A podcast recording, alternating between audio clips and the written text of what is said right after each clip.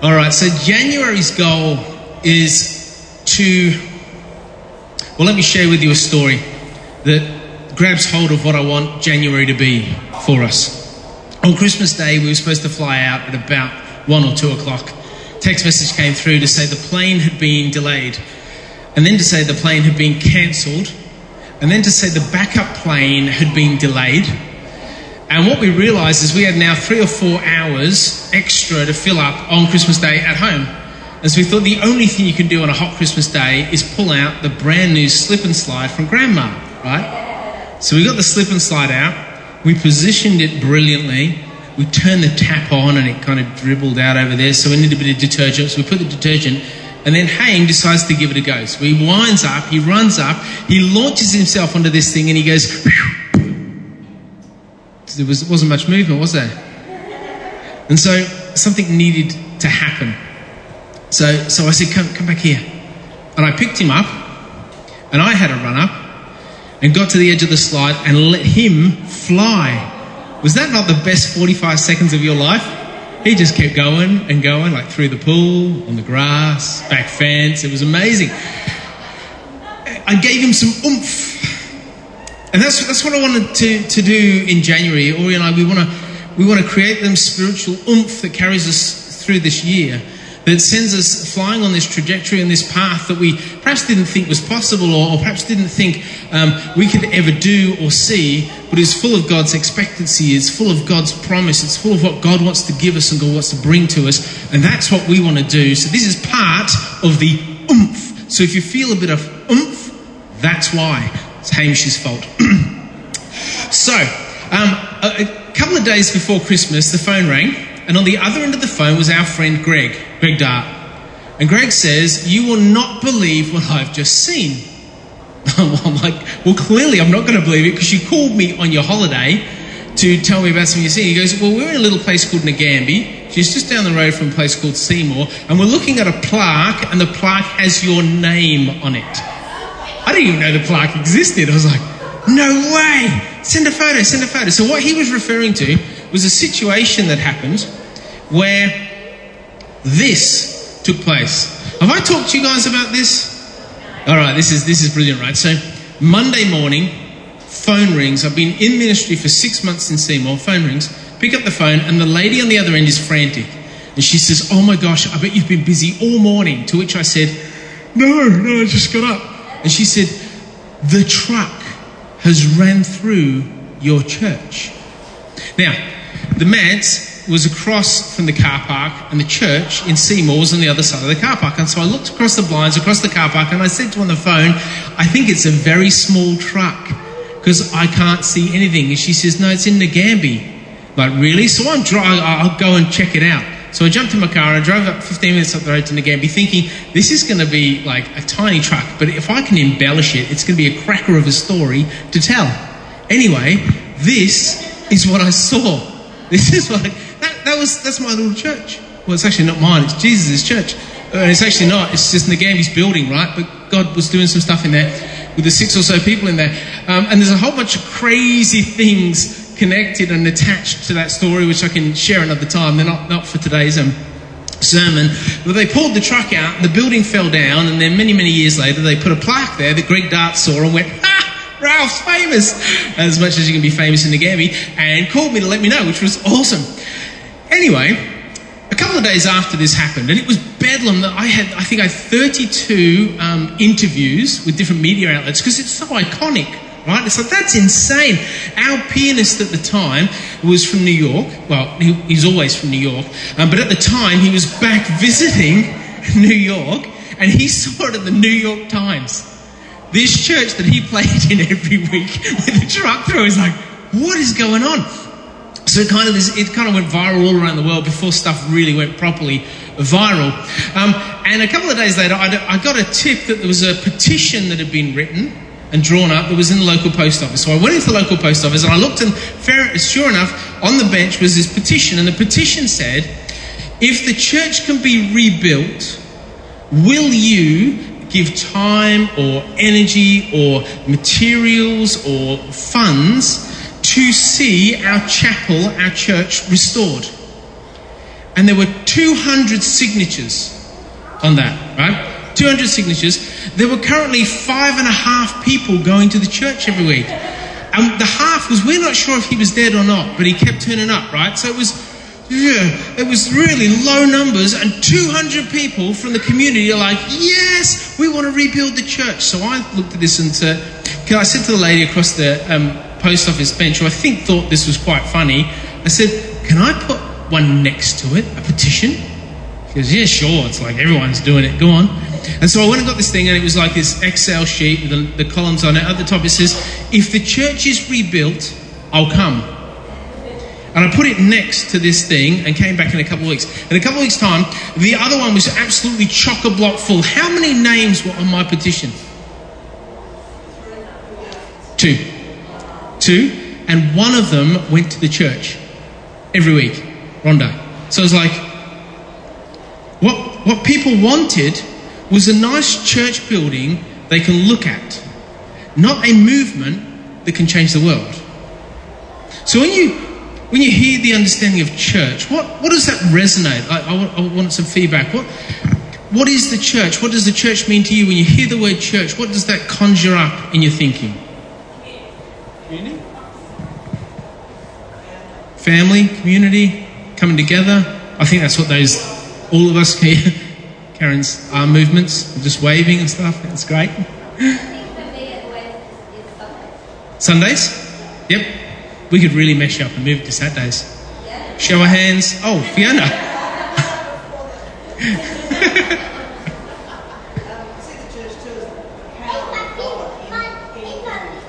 yes.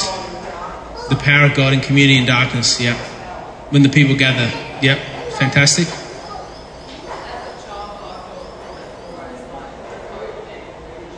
Yeah. Structure and, yeah, pomp and ceremony, that sort of thing. Yeah, yeah, yeah. That's interesting. It's part of it. So, Bridget Willard says church isn't where you meet, church isn't a building. Church is what you do. Church is who you are. Church is the human outworking of the person of Jesus Christ. Let's not go to church, let's be church. And the, the challenge for us is how often do we go to church rather than be the church?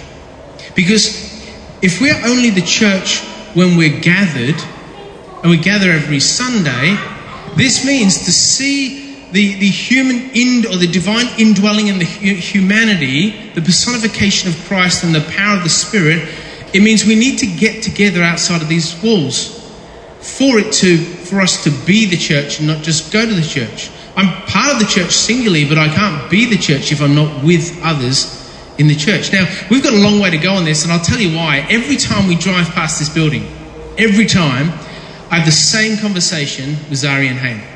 And his voice comes from the back of the, uh, the back seats, and it says, um, it says, There's the church, Dad. There's the church. And I say, Where? And they go, Over there. And I go, No, it's not. And they go, Don't be silly, Dad. You're always being silly. There's the church. I'm like, That's not the church. Huh? You're the church. Huh? You're, you're the church. You guys are the church. Preaching to him. You guys are the church. Church. When, when, when the people of God come together, that's where the church is. That's where the, the, God says, I will pour out my spirit on the church. My, my, my spirit will be present when the people of God come together to do the things of God. That's the church. And so get my preach up to these, to these kids, to my kids. And then there's silence. Zari goes, Why do they call that building the church then? That's a pretty good idea, really good question. You should ask your mother about that one. So the conversation's happened about 10 times. I'm sure it'll keep happening. And, and, and what, what I've found is the idea that the church is somewhere we go is so deeply ingrained both in our psyches and in our society that we have to rebel against that. That's, it's not just going to happen naturally and easily that we're going to go, ah, oh, we're part of the church. This is how the church looks. It's going to be built into our psyches that it's a place we go to, not who we are. And it's the safest way to think about the church. Think about it, like, it's, it's great. It, it, requires nothing of me. I just go for an hour or two and I try and put on my best behavior and in not in Ori's case, in Lyndall's case, the best clothes. Um, and I try and I look, I look the part. I've done my duty, and I'm off the hook. Oh, you got new shoes. Had to do something to improve yourself, hey? I'll use that later. Uh, so, so what is the church? Well, Jesus was the first person to use the word church as we understand it, which is really handy that it came from Jesus' mouth. So we, we've got that to wrestle with. And he used a cultural word at the time that made sense to everybody who wasn't a Jew, and there was no such things as Christians then. So everybody outside this little sphere that he might have been in, he used the word that everybody understood. And what we've done is we've taken that word and we've dragged it through 2,000 years of Christendom and it's transformed. It's become irrelevant because the society now understands that word church as something very different than what Jesus intended it when he first said it. So he first said it in Matthew 16, verse 18. He said, I tell you, you are Peter, and on this rock I will build my church, and the gates of Hades, the gates of hell, will not prevail against it. So, have you ever stopped to think, how can a building that doesn't move knock down gates? It's, oh, hang on, we got, got, maybe we've got the verse completely and utterly wrong right? See, the particular cultural word that Jesus used was the word ecclesia. And ecclesia meant different things depending on which context you used it in. So the context Jesus uses it in is a gathering of people on a mission. They're, they're moving toward an end point. They're, they're gathered together, they're on a mission. And when Jesus said it, the people hearing it would have heard the equivalent of us saying a protest or a mob or a riot. Right? So when you think about those things, you go, oh, that's a lot of energy. That's a lot of energy moving in a particular uh, direction that, depending on how orderly it is, might be beneficial or it might be detrimental. So Jesus was telling them that he was building a movement of people that couldn't be stopped by the gates of hell. That's awesome, right? I'm building this group of people, this movement of people that can't be stopped by the gates of hell, um, and, and we are actually going to take back what hell has commandeered. What hell thinks it owns, what hell has infected, what hell has broken down, we are going to take that back. We're going to redeem it. We're going to see it made new. Now, that means what Jesus was talking about was radically changing all of society. Right? He was, he was speaking into the political spheres and the social spheres, to, into education, into industry, into creativity. God was, Jesus was saying, we're going to affect everything in the whole thing because this riot, this mob, this protest that's going to storm through the city is going to gain momentum. It's going to change things. Now, that is a radically different picture of church than culturally what we've settled with, right? When church is a place that I go to, I actually expect it to serve me. Because I made all the effort to go there, right? That's what church is about. But when I understand it from Jesus' perspective, when I go, oh, if that's the church, then then the fullest the, the, the church cannot operate at its fullest capacity without me. And without me bringing who I am and what God has given me to it.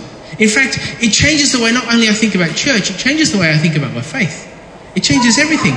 See, if church is a thing I go to, nothing is expected of me except that I turn up. But if church is a movement, then that's demanding. And that's kind of scary and it can be uncomfortable. And it can mean there's a whole bunch of unknowns that I'm moving towards that I might not understand. It means that I, I better work out what I can bring to this and, and contribute that and deliver that. It means that I need to prepare myself to be part of this riot and protest that if it goes well, other people aren't going to like. The powers that it comes across are not going to like being met by this. It means I better be dialed in to the Holy Spirit. It means what this is, looking around us, matters far less than who we are as the church and the people. Now, that, on a side note, brings me to a very important point. I think we need to do something about this space. Not right now, but soon, yeah, like it just it just says to people, no, no, no, don't come in. We're lovely, but don't come in. So it's on the agenda, right? It's we just have a think, pray about it, be creative. We're going to do something about this space because it's. I think it's actually working against the momentum that we're building toward. All right, enough said. So when Jesus said, well, enough said for now. so, so when Jesus said, "I will build my church." and the gates of Hades will not overcome it. The picture he wants sitting in our minds is of this holy riot moving through the city, not destructing, not being a force of destruction for people and businesses and community and everything, but being a force of reconciliation and restoration, of bringing love and grace and hope and strength and healing to the city. So, so we think the most positive expression of a riot of a protest, of a mob moving forward with, with, with focus on what they want to do. And if we take this seriously and we take Jesus at his word, he says he's going to do it. He's going to do all the heavy lifting. That's great. He says, I will build my church. For ages and ages, I thought as a pastor it was my job to build the church. And then, secondly, that it was our job to build the church. But Jesus doesn't mix words. He says, I will build my church. So, so Jesus is leading this holy rampage through the city. And, and he's calling me to be a part of that. And so if he's, I better be dialed into what he's saying. It, automatically, this metaphor elevates the importance of prayer, right? All of a sudden, it's like, oh, oh, oh, if Jesus is doing that, I better be on the right page and know what he's doing and know where he's going and know what part I play, I play, I better pray with others. I better pray that other people might join this thing that's taking place. I better expect God to move. I better be inviting people to become part of it. I better be living in prayer and seeking more and more and more of God. Now, we've met uh, Monday mornings and Friday mornings for quite a while, and we'll meet again tomorrow morning. But the Friday, the Monday morning, I think it was Christmas Eve. Was Christmas Day on a Tuesday? So, Christmas Eve, when we met, I had this really clear thought kind of grab me when we were meeting and when we were praying. And it was this what if, what if God's purpose and mission for us is simply that we pray and we pray as hard as we can and as much as we can and we press into Him and trust Him as much as we can so that all the other churches grow. And what if that's the thing that he calls us to? And at the end of the day, when we bump into him, he asks us, How'd you go with that? How'd you go with that? I'm not sure we'd be like high five worthy yet, right? I'm not sure we'd be like, Yeah, killed it. We did so good. Did you see? We'd be like, Oh, can you ask us a different question? Can you ask us like how much we served the community or how many sausages we cooked or how we put time into this or how we worshipped. But I think if God asked us that prayer question, now I think I think God has a whole host of things He wants us to do. I don't think at the end of time God's going to make us feel lousy for trying to trust Him and be obedient. But prayer is so integral, it's so foundational, it's so part of this that we have to raise the temperature in village of our prayer, of our need for God, of our desperate like yearning for God, that God might do more in us and do more with us and do more in our community and see more people's lives radically changed. And it happens through prayer. See, our job is to make disciples, right? Jesus says, I'll build the church. He says, You go make disciples, baptizing them in the name of the Father and the Son and the Holy Spirit, teaching them to command, uh, yeah, teaching them to obey everything I've commanded you, and surely I will be with you always to the very end of the age. Now, how do you make a disciple? Well, really simply and really quickly, it always starts with prayer. There's always an invitation into deeper relationship with Jesus. And then you teach someone how to read the Bible so that God can speak to them. If you do those three things and the Spirit of God is real, everything else takes care of itself. The problem is that the simplest aspects of faith have become so mundane that we're like, yeah, I've heard it forever. Like, I know the answer is prayer and God and Jesus and the Bible. I know that. So, so we need to redeem the beauty. We need to find the beauty in these things that God has given us. And we need to engage and push into them with expectant hearts that God is going to do more and more and more. So at the end of this year, we can go, look what God did. Like we did nothing but sit on our bums and pray, and God did all this amazing stuff. Now, you won't be able to sit in your bum for long if you start praying, because then God will start telling you to do more stuff, and you know, it works out like that. But starting February, we want to we want to build on this momentum. We're going to read the Bible, read the New Testament um, every day, and we're going to preach on it on the Sundays. We're going to do like small groups around it. We're going to engage in this, and what we want to do is is create this discipline in, us of, of surrendering to God, of submitting to God, of saying, God, what do you want to say and do in me and in us as a church? And we're going to really push into that because if we're not being disciples, we can't make disciples right? And it's so easy to go, I'm a disciple, I went to church. But that doesn't exist anymore. It's I am the church. And if I am the church, oh wow, I, I need to trust in God to pull this off, and therefore I become a disciple. Now he says this, he said, go make disciples. You know what's fascinating with that? That first word, go. It's all about movement. It's not just like sit or wait or hang out, it's go. I will build my church you go and make disciples. It's this call to action that Jesus says, This is what I'm taking care of, you do this. So if he's leading a holy riot through the city, and we're part of that, and we're following along, and he says, Go make disciples, that means I say to people, Come join this thing.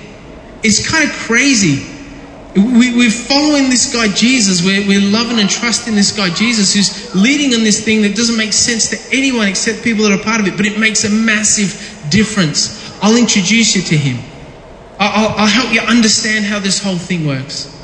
I'll, help you listen to what, what, what the instructions of Christ are so that you might do it. That becomes the metaphor of what discipleship becomes. It's like, come join this crazy thing that I'm part of. Not come to a building, not come to a gathering, but come to a movement that God is moving forward because I am making disciples as we go into that. That's called discipleship. It's what Jesus did with his 12 disciples.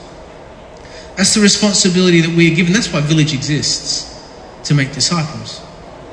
That's why we need to be aware of what we're calling people into that we're not saying come to a church for an hour on Sunday because that would change everything. We're saying belong to this movement that Jesus is leading that will change everything. So, where is Jesus going? Like, where is he leading this thing to? Where, where, where is it moving towards? Well, well, he tells us he sets his sights firmly on the gates of hell. That's, that's what he is moving towards. He is committed with laser like tenacity of taking back what hell has stolen. And on the cross, he disempowered hell, he disempowered sin of its power. He unlocked the gates, and then he says, my movement's just going to crash straight through them. Be part of it. Join in. At this conference I was at, the, um, the director shared something that I hadn't seen before. He said, um, he said, gates are actually a defensive mechanism. You put up gates to keep people out, right? Gates aren't a weapon. I mean, they probably could be used as a weapon, wouldn't you say, Chris, in your line of work, in a creative way? But, um, but gates are traditionally, they're, they're an act of defense, an act of defiance. And so when the, when the fact that Jesus says, oh, there's gates of hell, gate, hell is not on the offensive. We live and we believe and we think like, oh, wow, what a, look what evil is, is going to do. Look how difficult it is. But we have, we're following this Jesus this holy riot that, that says not even the gates of hell will be able to withstand what we are bringing through it. It should shake us to go, instead of sitting back and going, look how difficult the world is, or hard it is, or broken, or sinful, or how destroyed people's lives are, I'm called to follow Jesus to see that redeemed and restored. So, Jesus, what do you want me to do? And I'll keep asking until you tell me, until you show me. In fact, I'm going to keep doing stuff until I get it right. Because I'm convinced God wants this movement, right? So often we sit and go, I'm not going to do anything till God tells me. And God's like, get up! I've already said go make disciples, get up! That's what our mission is. That's what we're following Jesus in. It's not about being part of a building once a week. It's about becoming a people who together trust and follow Jesus as he leads us on mission. It's awesome, right? So, do we need a Sunday gathering? It's the obvious question that pops up. Do we need this? Oh, you're all freaking out. Am I going to pull the plug? Mm, no, we absolutely need this. Absolutely need this. The gathering isn't about us, though, it's about God, right? So it's about us coming together to worship God, to bless God, to praise God, to pray to God, to, to give to God, to love God. And as we do that, something miraculous takes place. We are replenished. Like, what? How did that happen? But we know it. We know when we're caught up and we're caught up in God that we go, oh, somehow I feel more together and whole and healed and, and, and put back together again. And we need that because what our mission is. Our mission is to, with Jesus, confront the gates of hell. So we need to be put back together again because we'll get beaten up, beaten up doing that, right? Problem is we draw the line just across the door threshold and we say, all right, the church thing. What, what, do, I, what do I do now? And, and, and the, the scripture never understands church like that. So, no, no, we are the church where we gather and where we're scattered, where we're active and where we're um, contem- contem- contemplative. See, we become the church when we're mobilized when we start praying together and serving together and showing the practical love of God and inviting people over and praying for strangers and expecting miracles and feeding the hungry and being generous and forgiving those who hurt us and blessing the good of our communities and sharing our faith. And then we return back to pray and to be filled and to be loved because we love God. He says, Let me just pour my presence into you. Okay, you're good? Go and do it again. And so we have a picture of this. In Acts chapter 2, it says they devoted themselves to the apostles' teaching, to fellowship, to the breaking of bread and prayer. Everyone was filled with awe, and many wonders and signs were performed by the apostles. It does not say in the church.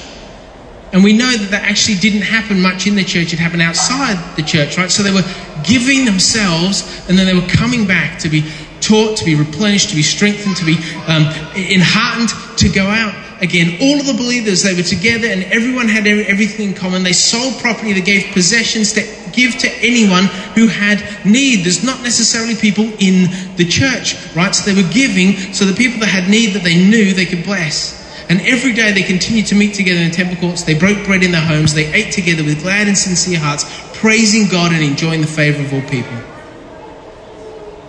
It was so important because of what they did in between gatherings. That they literally put their lives on the line. We're so fortunate we don't have that struggle. Maybe we're unfortunate at times. But, but we have, they, they gave themselves completely, they poured themselves out because they were so captured by this Saviour who gave them everything. Do you see how expectant? Do you see how expectant and exciting and desperate the gathering becomes when we're pouring ourselves out completely for Christ in between. It's like, I need this. And God better show up and God better do something because I've given Him my all throughout the week. The function of the church is not to fatten us up spiritually, it's to replenish the spiritual energy that we've burnt during the week. Which leads us to a really important question that we need to grapple with.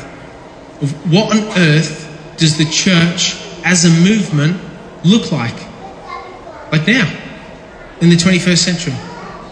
And so, what we want to do for five or ten minutes, probably for five minutes actually, I want you to huddle in groups of three or four and answer that question. What, what does the church look like as a movement? What, what would it look like if it were what Jesus had intended it to be understanding or what it has become is I go to church, I do the church thing, and I leave the church because says you are the church. What does that look like in this day and age for us in Burleigh? And then I'd love to hear, like, if you've got some cracker ideas that come out of it. Like, this isn't just like, let's do this and then feel nice. This is like, all right, so what's God calling us to? What does this actually look like? What does this mean we should do as a church? And I don't mean that we have to change, necessarily change this. It's not, doesn't have to be about that. But what does a church as a movement in the 21st century look like? What are some of those elements? What's important about it? All right, take five minutes. And that way you'll be creative and all the ideas will just spark. Group, groups of three or four or whatever you like. Just wrestle with that question.